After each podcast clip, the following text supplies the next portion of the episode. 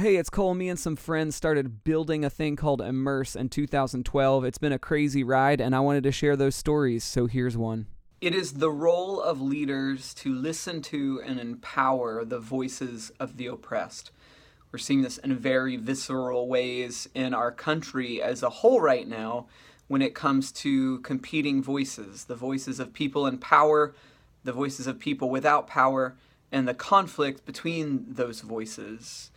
And um, it, this idea can be extrapolated to every single environment.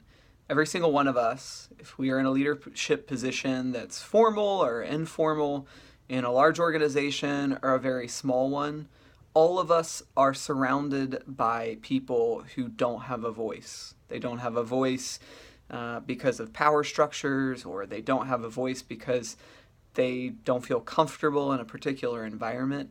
And the role of a leader is to recognize and acknowledge those who don't have a voice and to listen, first listen to those voices, and then find specific opportunities to elevate those voices so that those voices can be heard.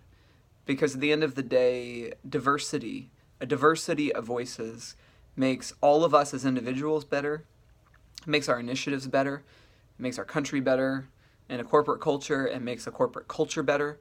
And those aren't just like ideas. Like we, we truly come to better solutions to problems in an, in, an, in an environment that embraces and celebrates diversity.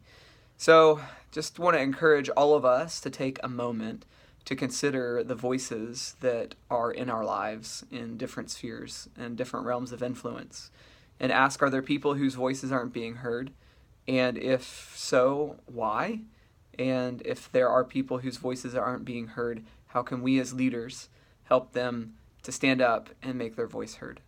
Thanks for following this. Always am so honored by the time that we get to spend together. See ya. Hey, I really am so grateful that you took time to listen to this. I hope it was helpful. If you want the latest content, go subscribe to my channel on YouTube.